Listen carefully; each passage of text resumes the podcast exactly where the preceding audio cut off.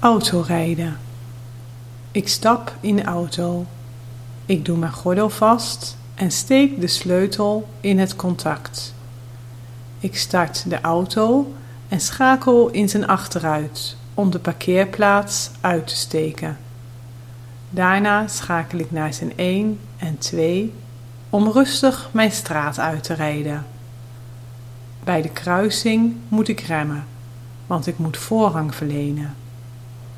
Als de weg vrij is, trek ik weer op en kan ik oversteken. Als het begint te regenen, zet ik de ruitenwissers aan.